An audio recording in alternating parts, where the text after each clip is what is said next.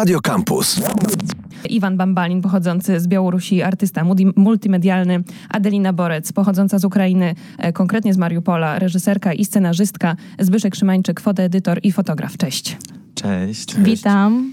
E, tak jak już Wam wcześniej mówiłam, e, drodzy słuchacze, e, ogólnym takim, będziemy sobie rozmawiać ogólnie mm, o, o roli sztuki w, w momentach konfliktu, ale chciałabym też bardziej ogólnie sobie porozmawiać tutaj z moimi gośćmi, którzy mam nadzieję też ze mną będą ogólnie chcieli porozmawiać. No więc oczywiście pierwsze pytanie do Ciebie, Adelino. Pochodzisz z Ukrainy, tak naprawdę wróciłaś tam niedawno i stosunkowo też niedawno z powrotem wróciłaś do Polski. Powiedz mi, e, skąd jechałaś i jak wygląda sytua- sytuacja na granicy, jak ta podróż wy- wy- wyglądała? E, jechałam z Kijowa. E, tam przybyłam 9 dni właśnie tej wojny. I kiedy byłam w środku tej całej sytuacji, no jakoś odczuwało się lepiej moralnie, bo byłam z tymi ludźmi, ale moi rodzice przymusili, tak bym powiedziała, mnie do wyjazdu, więc to wyglądało bardzo chaotycznie, bo miałam, bo było trudno w ogóle coś zaplanować, więc po prostu przyjechaliśmy na dworzec, który jest po naszej stronie Kijowa i wsiadłam po prostu w pierwszy pociąg, który przyjechał, na peron. I nawet nie zdążyłam normalnie pożegnać się z rodzicami, po prostu fala tłumu mnie zassała w ten e, wagon i już w wagonie zorientowałam się, że jedziemy do Lwowu. Jechaliśmy, jechaliśmy troszkę dłużej niż normalny ten tryb e, pojazdu do Lwowa, około 10 godzin jechaliśmy. Potem znalazłam nocleg pod Lwowem, bo cały Lwów, całe w ogóle dworce są przelodowane. Otrzymałam nawet taką informację, że w ten dzień, jak przyjechałam, e, było tyle samo ludzi, co było e, w pierwsze dni ewakuacji. Nie wiem dokładnie, z czym to jest powiązane, ale domyślam się.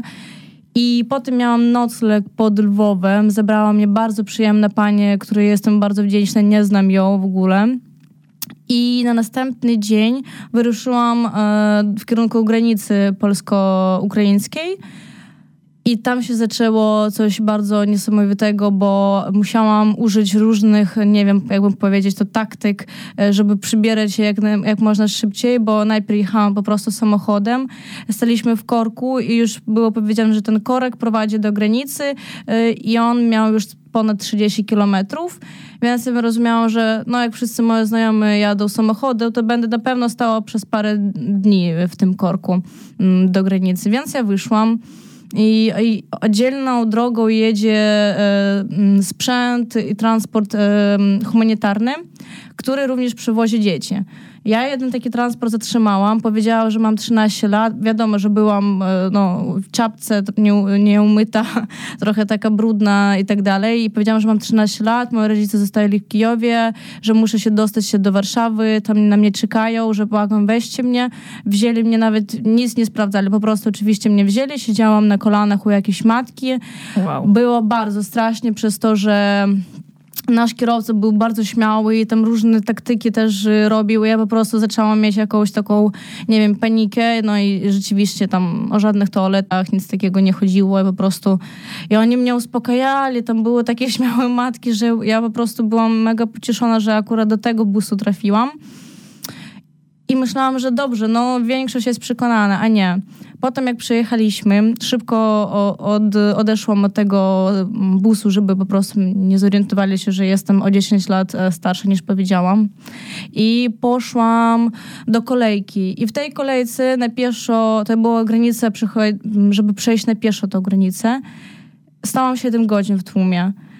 E, tak, no i tam powstały niesamowite historie, szczerze mówiąc, ja starałam się to kręcić jak można było więcej, ale wiadomo, że telefon nie ma jak było podlodować, więc e, ja robiłam te posty o tych ludziach, o dzieciach, którzy, nawet jedna matka na mnie swoje dziecko zostawiła i zniknęła na parę godzin, więc po prostu tyle stresu, tyle psów szczekających, tyle płaczących dzieci, Ale potem mnie moi najlepsi koledzy spotkali z Byszych z Iwanem, zabrali mnie spod tej granicy i już jechałam w pełnym spokoju e, do domu, do Warszawy. No właśnie, jak tam, e, jak tam, e, jakie są wasze, jaka jest wasza ocena sytuacji, która się dzieje pod granicą? W ogóle jaki jest poziom zaangażowania takiej pomocy, bo teraz się o tym ostatnio często mówi, pomoc taka oddolna po prostu inicjatywy NGO-sów i prywatnych ludzi po prostu, a, a ta taka zorganizowana przez państwo? No, ja uważam, że organizacja jest super na granicy.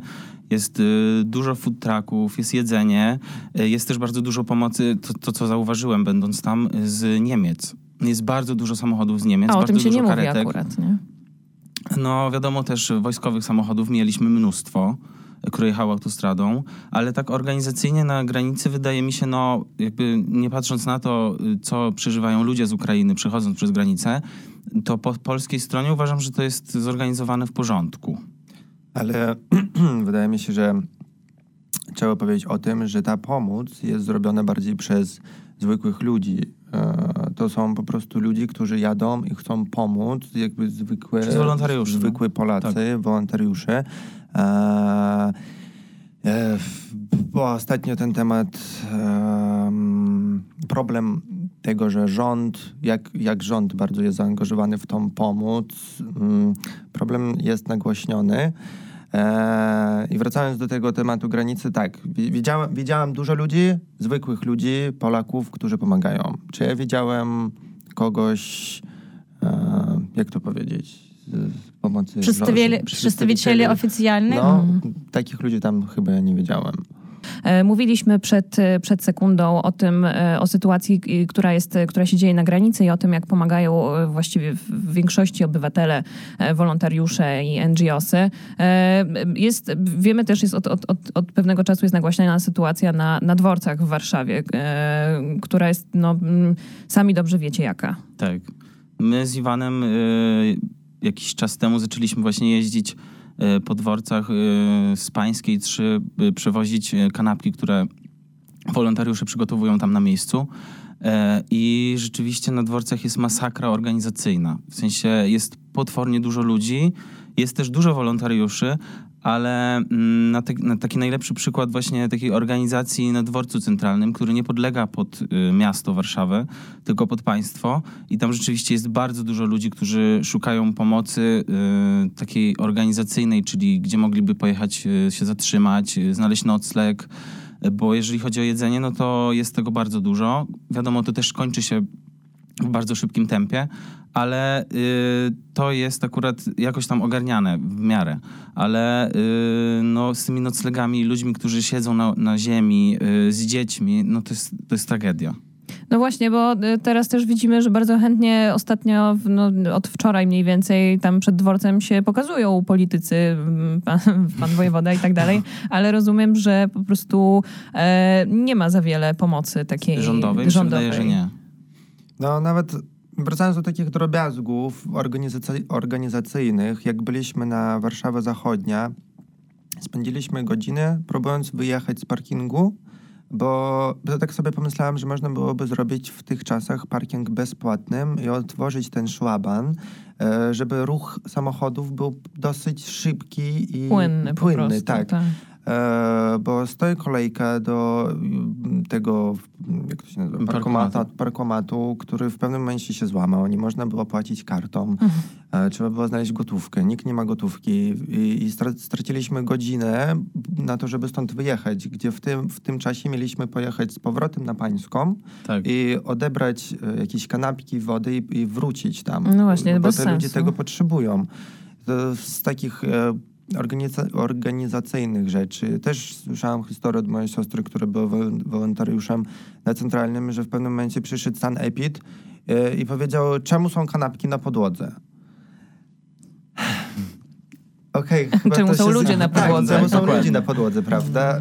Yy, no tak, jeśli chodzi o kontrolowanie, no to zawsze się ktoś znajdzie, ale jeśli chodzi o pomoc w organizowaniu pomocy, no to już y, lepiej zbierać laury. Y, tak. Iwan, powiedz mi, no bo właśnie ty jesteś Białorusinem, y, powiedz mi, jak w ogóle, mm, no bo oczywiście to jest jasne dla mnie, że nie identyfikujesz się w ogóle z polityką swojego państwa. E, ale powiedz mi, jak myślisz, jak odczuwa całą tę sytuację, która, się teraz, która teraz ma miejsce, całe społeczeństwo, e, ludzi, o których się nie mówi, młodych ludzi, którzy nie mają trochę wyjścia z tej sytuacji. Jak myślisz e, i jak oceniasz w ogóle też te, te działania? Jest to faktycznie ciężka sytuacja. Hmm, oczywiście nie taka ciężka jak dla Ukrainy i Ukraińców, Ktoś powiedział ostatnio taki żart, że e, jak dzisiaj czuje się Białorusin, Białorusin dzisiaj się czuje jako e, Żyd i faszysta jednocześnie, bo pomagasz, a przy tym czasem dostajesz w łeb za to, że jakby nie za to, że pomagasz, tylko nie patrzą ludzie na to, że coś robisz. Rozumiem Ukraińców i Ukrainę totalnie, w tym sensie, że mogą być obrażeni, mogą być agresywnie nastawione do Białorusi, bo akcje, które, jakby powiedzieć dobre słowa, wyprawia mm, prezydent mojego kraju, e, są nie w porządku i pozwolenie Rosji e, na atak na Ukrainę z terenu Białorusi, to jest coś, co, co w ogóle nie może się odbyć. Jakby od razu Białoruś zrobiła się tak samo agresorem, wspierając wojnę e, ze strony Rosji.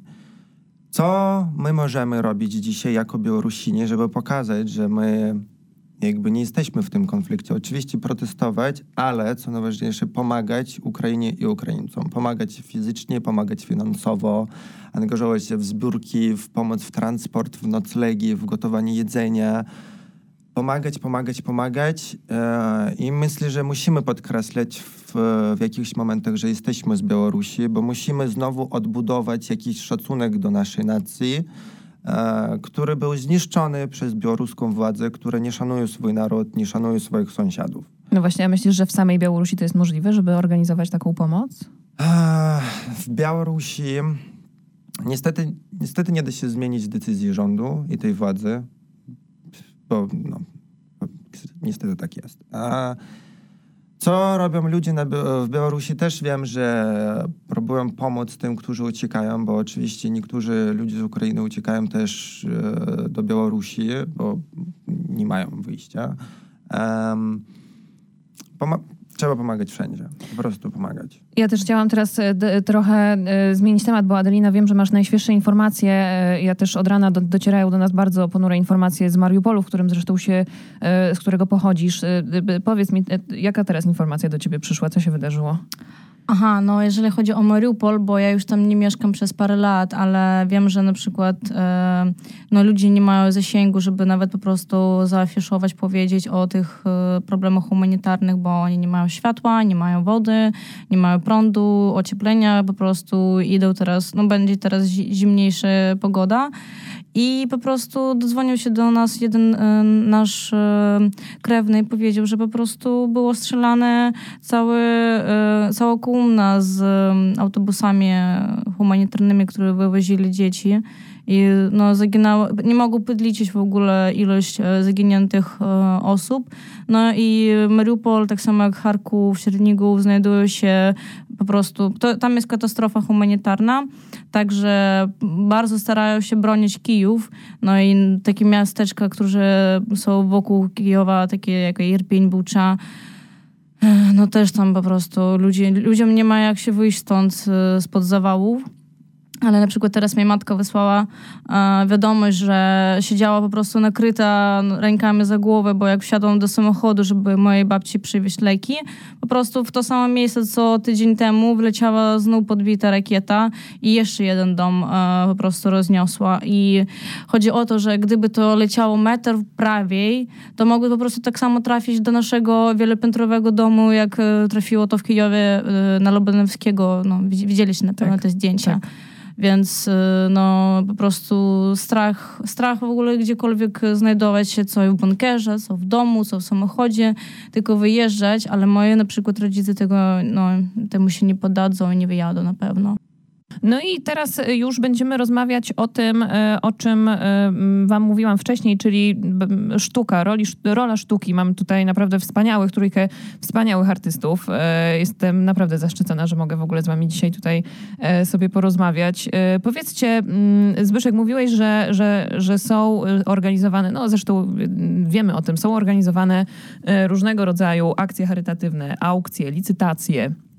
Co się odbywa? Tak, ja właśnie w tym okresie teraz, który jest, nie skupiam się za, za bardzo na tworzeniu sztuki, tylko bardziej na tym, jak mogę pomóc poprzez sztukę, która jest już stworzona przeze mnie, czyli w moim wypadku zdjęcia. E, jest bardzo, bardzo ci gratuluję aukcji. zresztą, bo ostatnio trafiłeś do Woga. A tak, dziękuję bardzo. Więc warto, e, słuchajcie, e, warto. I mm, no jest bardzo dużo aukcji właśnie, y, aukcji sztuki charytatywnych, E, najlepszym przykładem jest taka pracownia wschodnia na, na, na Pradze, która przyjmuje, oni organizują chyba raz w tygodniu aukcję, ja jestem właśnie z nimi w kontakcie. E, jutro jest super wystawa w Galerii Czwartek ukraińskich fotografów, e, na którą serdecznie zapraszam w imieniu wszystkich organizatorów. I, I co, no, jakby su, super jest przekazywać właśnie tą sztukę, którą się już zrobiło. Y, jakby wiadomo, też można tworzyć sztukę y, w danym okresie teraz, nawiązując do tego, co się dzieje, y, co się dzieje w Ukrainie ale myślę, że przynajmniej ja tak uważam, że, że lepiej jest właśnie skupić się na tym, co się już stworzyło i przekazać to na, y, to na jakąś aukcję. No niemniej jednak, y, tak, zgadzam się jak, najle- jak najbardziej. Niemniej jednak, y, no sami dobrze wiemy, że w czasach konfliktu sztuka bardzo jest, jest takim, jest bardzo płodnym medium i bardzo wielu artystów nabiera dzięki temu w ogóle ochoty. Jest to w pewnym sensie misja, prawda? Tutaj widzę Iwan i Adelina kiwają, kiwają głowami. Zresztą wiem, że Adelina, ty przecież pojechałaś do Kijowa kręcić film. Tak, ja dokładnie pojechałam kończyć e, zdjęcia, bo e, już mój film nabierał trochę innego waloru, e, bo już zaczęliśmy zdjęcie jeszcze latem, ale teraz no, przedłużamy ten temat i po prostu to robi się coraz, coraz głębsze. Tak, i totalnie się z Tobą zgadzam, bo początek w ogóle moich relacji, rejestracji tego, co wokół mnie się dzieje, moich emocji, emocji moich rodziców, to było właśnie taką misją, dzięki której mogłam tam przetrwać i czułam, że jestem tu przynajmniej potrzebna, bo pokazuję nie suche fakty, kopiując z internetu i wstawiając to u siebie na profilu, a po prostu y, żyjąc wśród innych ludzi i to samo robiąc co inni, którzy zostali tam. Więc y, przyprowadzając się tutaj nadal szukam, szukam, y, co mogę robić z tym, co robiłam wcześniej, a to znaczy, że z filmem, bo głównie w tym się y, krążę i teraz po prostu zastanawiam, jak będę to montować, czy mam wracać tam, żeby kończyć zdjęcia. Nie wiem, jak to zrobić, realizować, ale także odczułam taki obowiązek, że trochę jestem takim głosem z Ukrainy i szukam, że żeby w prawidłowym kierunku teraz pójść i na razie decyduję się, co konkretnie mam e, zrobić z tą siłą, którą nagle dostałam po tych całych wydarzeniach. Tak, no właśnie, bo to też trzeba e, umiejętnie kanalizować, bo czasem jest ten taki drive, żeby coś zrobić, ale to nie wystarczy tylko po prostu coś zrobić, tylko żeby jeszcze to miało sens, ręce i nogi i ten przekaz. E, Iwana, powiedz mi, jak, jak ty teraz e, w ogóle odnajdujesz się ze swoją wrażliwością artystyczną, bo widziałam, że tworzysz serię takich, nie wiem jak to, nie wiem czy grafik, nie wiem, czy rysunków, rysunków po prostu. Z tymi rysunkami to wyszło tak, że nie mogę milczeć, kiedy coś takiego się wydarzy, wydarza. Um, generalnie, generalnie mam tak z uczuciami, że trudno mi ich wyjaśnić przez słowa, ale przez rysunek to lepiej mi wychodzi. I oczywiście po prostu nie, nie mogę, jakby uważam, że nie mam prawa do milczenia w tych czasach jako artysta i to jest absolutnie naturalnie, naturalne, że wstaję rano, i wstaję z pomysłem, że dzisiaj muszę coś narysować. Przez pierwsze dni, jak zaczęła się wojna w Ukrainie, to codziennie było coś bardzo takiego mocnego, bardzo coś, coś się wydarzało tak symbolicznego. Teraz jest, jest trochę, w sensie wojna wciąż trwa, tylko to trochę ten poziom paniki, informacji się...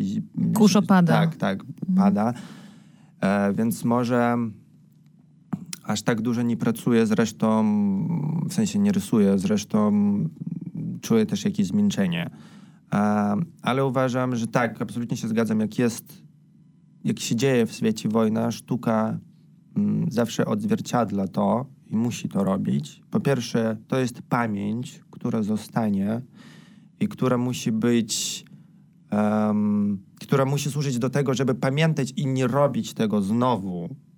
To historia, to pierwsze. Drugie, to moje jakieś przeżycia. Jeden z moich rysunków e, był mm, dedykowany Adylinie i Bogdanowi, jej chłopakowi, bo oglądałam tą sytuację, kiedy Adylina nie mogła wyjechać z Kijowa. Bogdan był tutaj w Polsce, tak się złożyło.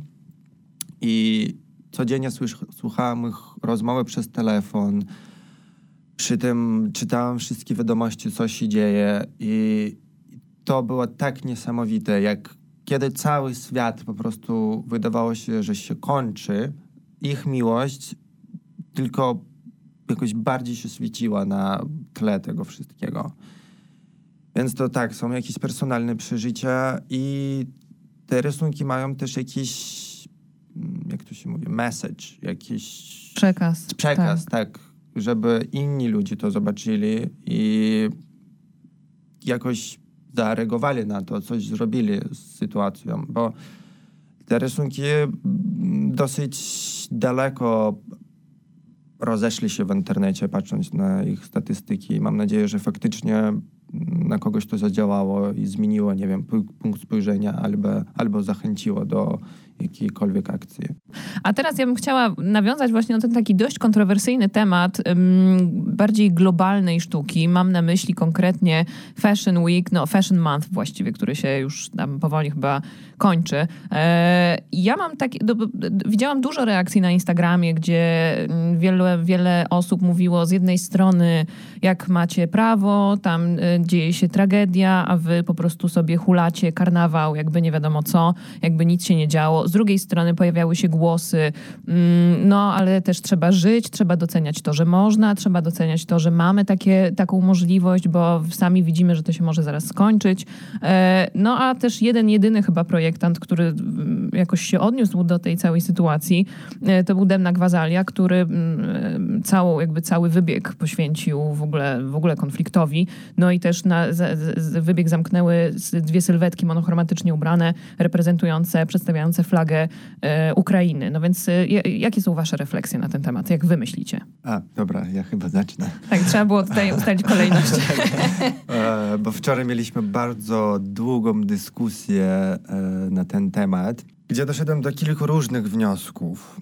I tak naprawdę pierwsze, o czym myślę, to jest czemu w ogóle o tym gadamy, prawda? Czemu powstaje takie pytanie? Mm, dlatego, że te Fashion Weeki odby odbywały, odbywały się właśnie w momencie, jak zaczęła się wojna. I tak sobie pomyślałem, jakby dzisiaj była Biennale, gadalibyśmy o sztuce właśnie mm, na Biennale. Ale teraz gadamy o ubraniach. Moda tak samo jest częścią sztuki, która tak samo, moim zdaniem, musi odzwierciedlać y, to, co się dzieje w świecie. Pytanie, czemu na przykład wszyscy nie odreagowali na wojnę? Ponieważ przygotowanie do pokazów robi się przez kilka miesięcy, więc nie każdy zdąży zmienić szybko kolekcję, żeby pokazać swój protest. Okej. Okay. Przy tym, przy tym są małe gesty, na przykład, nie wiem, projektant Valentino wyszedł na koniec pokazu i miał tutaj e, tak. żółto-niebieską wstążkę. E, wstążkę? Tak. Wstążkę, tak. E, gadaliśmy wczoraj z Dryną o tym, że Marine Serb e, przekroczyła e, przekroczyła, prze, przekazała, przekazała, swoje fundusze też na hum, pomoc humanitarną, także zrobiła postę, w sensie ona poświęciła się i to było no, dla mnie na przykład, jeżeli mogę przekazać swój y, dla siebie głos, że to jest ważne, żeby po prostu mieć jakąkolwiek pozycję. Wiadomo, że nie każdy może po prostu e, swoją koncepcję e, skierować, która już była przygotowana pół roku temu. Tak, wywalić do góry nogami. Tak, tak, e, ale mm, mi się wydaje, że akurat u Demny po prostu to było trafione z samym tematem. On już dawno rozwija ten temat, że on jest uchodźcą z Gruzji i po prostu te dwa ostatnie kostiumy to było takie podkreślanie tematu. Uważam, że po prostu e, jeszcze więcej jego podnosi w oczach całego światu, ale mimo tego ja uważam, że każdy i stylista, i każdy człowiek, i ludzie, którzy były przedstawiający z redakcji różnych magazynów, i widzowie, ktokolwiek, albo na przykład designer, który wychodzi na koniec, każdy miał możliwość podkreślić to, że on jest solidarny, solida, że jest solidarności tak. E, z Ukrainą i właśnie dla mnie było to najważniejsze, że ja oczekiwałam, bo ja też na przykład e, przed tygodniem e, mody zrobiłam ogromnego posta, właśnie, który rozszerzyli inni ludzie, żeby jednak kto tam jedzie, żeby przynajmniej cokolwiek jakoś wrzucił informacje, nawet jeżeli ty tam jedziesz, wiadomo, że niektórzy wstydzili się wystawiać posty, że jesteśmy tutaj, bawimy się, i tak dalej, ale można to było wykorzystać jak pole dla e, informacji dla różnych osób, które na przykład innego zdania, albo nie wiedzą, albo są pod propagandą innych krajów, bo nie tylko w Rosji jest ta propaganda przecież. Więc ja uważam, że to była możliwość do przekazania i wczoraj doszliśmy z Iwanem do wniosku, że jednak e, ta, ten temat będzie odczuwalny na następnych kolekcjach e, większości brandów, więc zobaczymy. No na pewno będzie, będzie ten, tylko właśnie pytanie, no bo tak, tak naprawdę to przeszło właściwie bez, e, bez, bez echa, to znaczy te, te wszystkie pokazy były takie jakby wyjęte w ogóle z rzeczywistości. No a przecież, e, no nie wiem, u nas w teatrze, no też jakby nie, nie teraz nie przewalimy całego spektaklu, żeby był o sytuacji konfliktowej, no ale zawsze na koniec aktorzy wychodzą z flagami w geście Solidarności. I to już jest coś, a tam, no tak, Valentino, okej, okay, super, Demna, wiadomo, ekstra, ale cała reszta, no... Było też, czytałem, że LVMH czy Kering też e, e, jakieś, podejrzewam, mam nadzieję, że duże pieniądze e, dla pomocy Ukrainie Ukraińcom. Właśnie tak, chcę, chciałam też powiedzieć o tym, że czekamy na następny sezon, żeby zobaczyć, jak to będzie wyglądało i mam nadzieję, że to będzie echo w następnych kolekcjach. Jednak faktycznie, bo jak to wszystko się zaczęło, jak zaczęła się wojna, bo ja dosyć mocno siedzę w modzie, w pewnym momencie straciłem jakieś... To, to zrobiło się totalnie bezsensowne. W takich czasach rozumiesz, że moda jest... W sumie nic nie zmienia. Ona ni, ni, moda nie, nie, nie może zrobić tak, żeby wojna w Ukrainie się skończyła. To nie jest ta dziedzina w ogóle życia ludzkiego. Jednak wierzę w to, że moda jako sztuka swoim głosem może kogoś zaangażować do tego i zmienić coś na lepsze w jakichś mniejszych częściach, które później rozno, rozrosną się większe. Ja bym nie chciała narzekać na przykład tylko na e, Fashion Week na przykład. Wczoraj odbyli się pierwsze pokazy e, Oscarów, gdzie zebrali się wszyscy. No, to nie było normalne Oscary, które będą niedługo, ale także tam no, zebrali się wszyscy, kto został nominowany i wiem, że tylko ze zdjęć, bo ja sprawdzałam, ja śledzę, bo mój kolega ze szkoły Tadeusz Łusiek ze swoim filmem Sukienka został nominowany e, na Oscara. Tak, I gratulujemy gratuluję oczywiście i dla mnie było wielką przykrością, że tylko on miał e, tą wstążkę jako poparcie e, dla Ukrainy i przecież on ma tyle samo odniesienia, co i inni ludzie, którzy tam byli, więc e, zacznijmy gadać też szerzej, nie tak. tylko opierając, to, opierając o tą modę, bo tak naprawdę teraz można zobaczyć, jak ludzie w innych dziedzinach reagują i na na, tak naprawdę bardzo czekam. Oscary, co oni powiedzą. Wiem, że nie będzie filmu z Ukrainy, wiem, ale musi być jakiś no, głos. No właśnie, no bo mówimy o tym, że, że, że, że ta sztuka, przed chwilą zresztą mówiliśmy o tym, że sztuka w czasach konfliktów, że artyści wtedy raczej zyskują na płodności, że mają ten właśnie tę misję, to o czym Iwan mówiłeś, o czym Adelina mówiła, o czym wszyscy tutaj mówiliśmy, a, a jednak właśnie obserwujemy jakąś taką dziwną mm, ewazję, to znaczy odwracanie, jakby ten cały świat sztuki troszeczkę odwracał oczy od tego, co się dzieje. Mówię o tej sztuce globalnej właśnie, Oscary, e, pokazy mody, takie duże, duże, duże koncerny. Mi się wydaje, że po prostu potrzebuje, jakby świat sztuki potrzebuje czasu, bo jednak sztuka rodzi się żeby coś, żeby coś powstało, potrzebujesz czasu w sztuce. Jeśli mówimy o filmie, to to w ogóle może minąć rok, dwa, trzy, żeby powstał, a na pewno powstanie film o, o wojnie w Ukrainie i na, na pewno myślę, że to będzie dobry film i nawet tutaj Adelina trzyma mnie za rękę. Bo u mnie powstaje w tym tak. momencie film, tak. e, nazywa się Kwiaty Ukrainy, no mam nadzieję, że niedługo będę mogła przedstawić go światowi. Zresztą no. nawet ja pracuję nad scenariuszem, który do filmu, e, który planuję robić e, z Bogdanem, e, moim dobrym kolegą, chłopakiem Adeliny. E, Bogdan, jeśli nas słuchasz, e, dzień dobry. Cześć. Pozdrawiamy. Cześć, pozdrawiamy cię. E, właśnie ostatnio myślałam, że trzeba trochę zmienić ten scenariusz, właśnie... Uaktualnić. Uaktualnić. Um, nie mogę zdradzić scenariuszy, więc nie mogę tak to w detalach opisać, ale właśnie, że tak, żeby było nawiązanie do, do wojny w Ukrainie, bo to jest najważniejsze, co dzisiaj tutaj się dzieje. A Zbyszek, myślisz, że na fotografię jak to wpłynie? No bo teraz e, e, obserwujemy no już od dłuższego, dłuższego czasu takie, taką, taką mini fuzję dziwną e, fotografii reportażowej z fotografią mody. E, I bardzo często pojawiały się takie inscenizowane zdjęcia w w, w miejscach, w których kiedyś było coś się działo i tutaj nagle mamy modelkę ubraną. Mm, ja myślę, że fotografia reportażowa, w sensie dla fotografów takich, y, którzy y, tym się zajmują, jest to niestety moment, w, którym mogą się bardzo dobrze wybić na tym. Y, jest to przerażające, bo zdjęcia, zdjęcia które publikują, są no, przerażające po prostu. I szczerze mówiąc, mm, no nie wiem, e, nie wiem do końca, trochę nie śledzę tej fotografii mody teraz i jak to się odbija przez tą sytuację, która jest, e, jest, e, jest aktualnie w Ukrainie.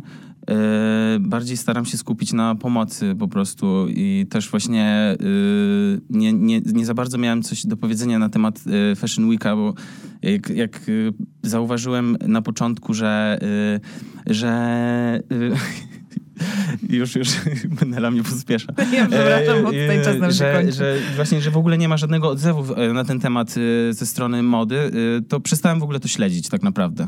No tak, no i nic dziwnego, rozumiem że, to. Że, że w ogóle tak naprawdę tak jakby się nic nie działo na świecie. No właśnie, no i tutaj niestety musimy postawić kropkę, raczej wielokropek. Ja bym na pewno jeszcze tutaj z wami długo siedziała i rozmawiała, ale niestety czas nam się skończył. E, moimi gośćmi byli Zbyszek Szymańczyk, Iwan Bambalin i Adelina Borec. Bardzo wam serdecznie dziękuję. Zapraszam wa e, was, drodzy słuchacze, na Instagramy moich gości. Możecie je znaleźć u nas w najnowszym poście na Instagramie. Dzięki wam za rozmowę serdecznie. Dzięki. Dzięki. Dziękujemy. Radio Campus. Same sztosy.